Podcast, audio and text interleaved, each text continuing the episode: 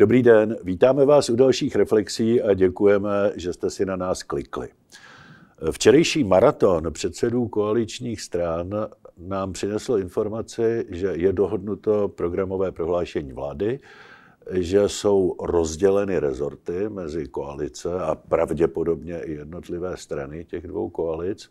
Neznáme ještě personální obsazení a domnívám se, že ho úplně stoprocentně neznají ani předsedové těch stran, že o těch osobách se ještě bude jednat. Nicméně vše spěje, zdá se ke zdárnému konci, že osmého listopadu se podepíše koaliční smlouva většinové vlády, většinové vlády Petra Fialy. No a pak je na tahu pan prezident. Jak to vypadá teď a co bude dál, o tom by měly být dnešní reflexe.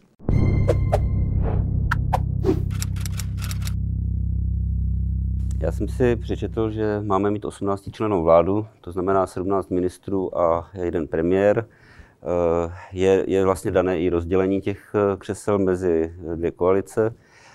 Ve mně jenom na první, jak se říká, na první dobrou, ve mně vyvolává mírnou, mírnou skepsi nárůst, nárůst těch ministerstev, z níž některá považuji, tě, ta nová, některá považuji za diskutabilní, jestli opravdu, jestli potřebujeme i jinak, než, než to, aby se dobře dělila, dělila moc mezi, mezi, mezi koaliční strany. Uvažu, mám opravdu na mysli Ministerstvo pro evropské záležitosti, Ministerstvo pro vědu a výzkum a další nové ministerstvo je Ministerstvo pro legislativu. Tak oni to nejsou ministerstva, hmm. protože za nimi nejsou rezorty, ani to není v kompetenčním zákoně. Jsou to členové vlády, kterou, kteří budou mít na starost nějakou speciální agendu, takže ono to není tak nákladné. A, a asi nemá cenu zapírat, že je to především kvůli tomu, aby se to proporcionálně rozdělilo mezi všech pět partnerů. Ale samozřejmě ty, ty pozice mají různý význam. Vzhledem k tomu, že nás čeká předsednictví v Evropské unii, tak Ministerstvo pro evropské záležitosti podle mého názoru je velmi dobré mít. Někdo tu agendu velmi složitou musí koordinovat, musí koordinovat v řádu hodin, musí, to, musí mít dostatečnou politickou váhu, to znamená, musí to být člen vlády. Za vlády Mirka Topolánka takový ministr byl také a je to užitečné. Vzhledem k tomu, jaké legislativní zmetky posílala teď do sněmovny vláda, která neměla ministra, předsedu legislativní rady, tak si i myslím, že ministr předseda legislativní rady se vyplatí. Někdo by měl nést odpovědnost politickou za tu legislativní čistotu toho návrhu, nikoliv za, jenom za ten věcný návrh. Na to bych, na to bych já reagoval, pardon, že vám skáču do řeči, naopak. Na to bych možná reagoval tím, že kdyby Andrej Babiš měl, měl ministra pro legislativu, tak by to nebylo moc lepší. To je... To je pravděpodobné. Nicméně ministr pro legislativu v minulosti ve vládách byl často a já jsem ho vždycky pokládal za poměrně důležitého člena vlády. To já si nemyslím, že je zbytečný post. Své pochybnosti samozřejmě mám o ministrovi pro vědu a výzkum. Toho v historii zná jenom v jednom jediném případě a to byla účelově vytvořená pozice pro Pavla Bělobrátka v Sobotkově vládě, když, byl, když bylo potřeba, aby předseda koaliční strany seděl ve vládě a současně vzhledem ke zdravotnímu handicapu Pavla Bělobrátka nebylo možné, aby řídil celý rezort, tak byla vytvořena tahle pozice. Myslím si, že ta pozice je zbytečná, protože o celkovém objemu zhruba čtyřicet miliard na výzkum rozhoduje vláda a pak to administrují jednotliví správci kapitol. Ten ministr do toho moc nemá co mluvit. To, to si myslím, že je uměle vytvořená pozice. Ty dvě ne. Ty, ty, to ministerstvo pro evropské záležitosti, teda ministerstvo, ministr pro evropské záležitosti a ministr pro legislativu, ty mají v té vládě svůj význam. Já myslím, že je správné, aniž bych chtěl radit teda budoucí vládě, tak asi lépe říkat ministři než ministerstva. No samozřejmě to nejsou ministerstva. Lidi mají představu baráků, aut, úředníků a podobně. To, to nejsou ministerstva, to je člen vlády Jasně. s poměrně minimálním aparátem, který nese tu politickou odpovědnost za tu agendu. Já jsem dlouhodobý, já jsem dlouhodobý a veřejně to tady několikrát padlo. Já jsem si nikdy nepřál, aby, aby Piráti, Piráti měli jakou, jakoukoliv exekutivní moc. No, já prostě já tu stranu ne, že nemám rád, ale, ale programově je mi opravdu velmi vzdálená a jestli se dá vůbec mluvit o programu.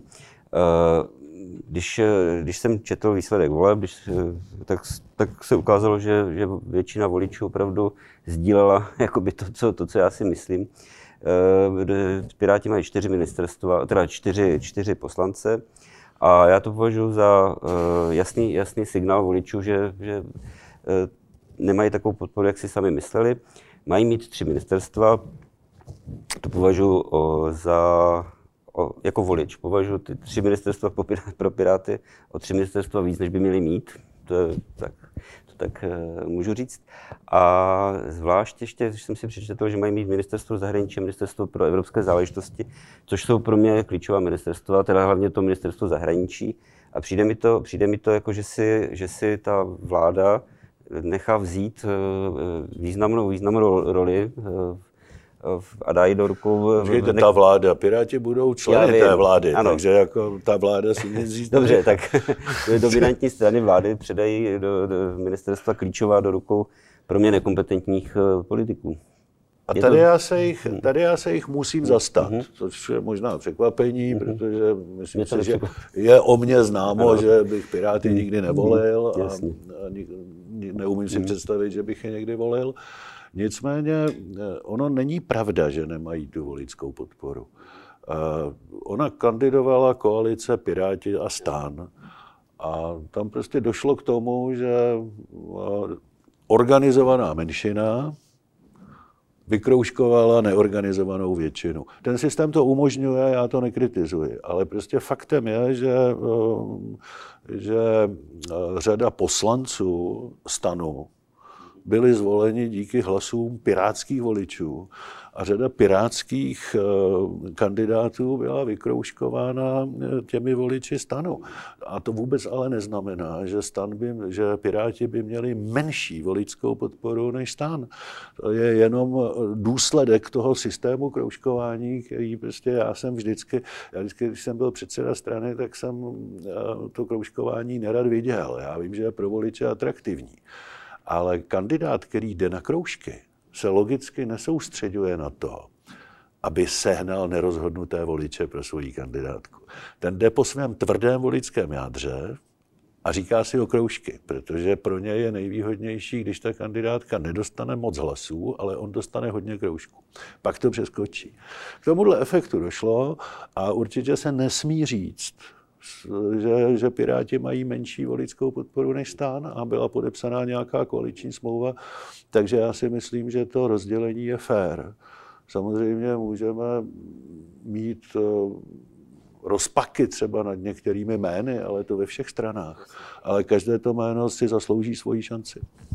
Já jsem to říkal taky, protože je to jistý prvek, mám pocit, že, že to je jistý prvek nestability už dnes, kdy kdy Piráti hledají viníky, viníky toho svého špatného výsledku, obvinují, obvinují jiné strany, dokonce, dokonce útočí, jsem zaznamenal útok pražského primátora na ODSku pražskou a podobně. To je, není to úplně dobrý, dobrý start mít takovou stranu v koalici, zvlášť pěti členem. Tak samozřejmě, že některé ty výroky byly nešťastné. Je, je taková dobrá, dobrá zásada, že pokud mě partner pod, pokud si myslím, že mě partner podvedl, což ono to neplatí jenom v politice, no tak neběhám po ulicích a nechlubím se tím. On mě, on mě nikdo nepolituje a vážnost tím nezískám a chci-li dál pokračovat v té diskuzi, tak to, to tomu moc nepomůže. Nicméně, tak jako jsem Piráty nevolil a samozřejmě jsem si přál výsled, lepší výsledek jiné koalice než STAN, tak teď se jich zastávám. Oni mají svoji voličskou podporu, oni si tu kampaň odpracovali a e, do té vlády patří, protože vláda Petra Fialy se asi by se ve sněmovně obešla bez těch čtyřech pirátských poslanců, ale neobejde se bez té společenské podpory pirátských voličů. No ty nezmizeli, ty, ty jsou tam furt. Vy jste, no já teda budu doufat, že minister zahraničí české vlády nevyhlásí válku Izraeli, ale to je... To ani minister zahraničí nemůže, nemůže, já vím, že ne. A, byl to bon mot, a já... Četl jsem některé texty nominanta Pirátů. Já, jako ponechme, prosím, za první to personální složení jasně, neznáme. A za druhé ponechme každému tomu ministrovi šanci, aby, aby ukázal, že ano. na to má. Jistě se ukáže, že někteří na to nemají. To, ale, ale odsuzovat kohokoliv dopředu já nechci a nebudu. Dobře, teď já se vrátím k tomu úvodu. Tam je důležitý, a je to důležitější, než spekulovat o jménech budoucí vlády, důležitější, já tomu říkám faktor Zeman, faktor prezidenta. Petr Fiala včera řekl, že podle, podle slov pana vedoucího, vedoucího hradní kanceláře, pana Mináře, že se na něj pan prezident těší. Samozřejmě role, role Miloše Zemana a prezidenta bude klíčová v tom, jak, jak ta vláda bude vypadat a kdy bude. A tady, tady ale se dostáváme opravdu na pole spekulací, protože vlastně vůbec nevíme. My nevíme, jak, jak, jak pan prezident, jak, jaké je vlastně reakce na volby, co může dělat, nemůže dělat. Z minulosti nedávné známe, že byl schopen blokovat, blokovat jména některých ministrů, konkrétně pana Šmardy za sociální demokracii, nominanta na ministerstvo kultury, tak já očekávám, že by si to Miloš Zeman ve formě užil. Za to. To je skutečně velká neznámá. Jednak je velká neznámá, v jaké formě, zejména tedy psychická, je pan prezident.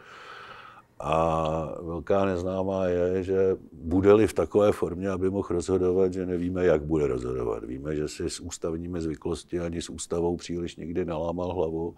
A to je velké riziko, protože je v zájmu České republiky, aby se vítěz voleb a nová vláda ujala té výkonné moci co nejdříve. My jsme teď v situaci, kdy nemáme sněmovnu. Bývalá vláda se od prohraných voleb chová jako opozice a vítěz voleb nemá žádné pravomoce. Každý ten den nás stojí obrovské náklady. Jednak zmeškaný čas, například s přepracováním rozpočtu nebo s podobným, a jednak efektivní řešení. Například nárůstu covidu. Současná vláda v podstatě nedělá nic jiného, než že se tváří jako opozice. A, a počet nakažených narůstá a, a lůžka v nemocnicích se plní. Takže je skutečně potřeba, aby tu výkonnou moc vítěz voleb s mandátem přebral co nejdříve. A obávám se, že toho, téhle prioritě pan prezident nepůjde naproti. A, takže to je nejenom riziko, ale také to, také to asi velmi zkomplikuje situaci.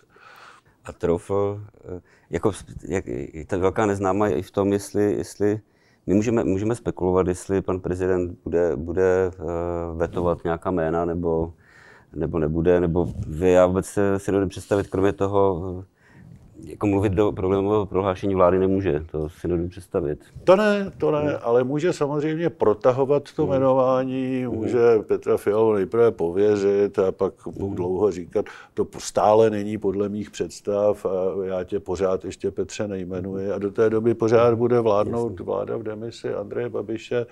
Můžeme i spekulovat o tom, že je to proto, že okolí pana prezidenta si chce dotáhnout ještě některé své bývalé obchody s bývalou vládou.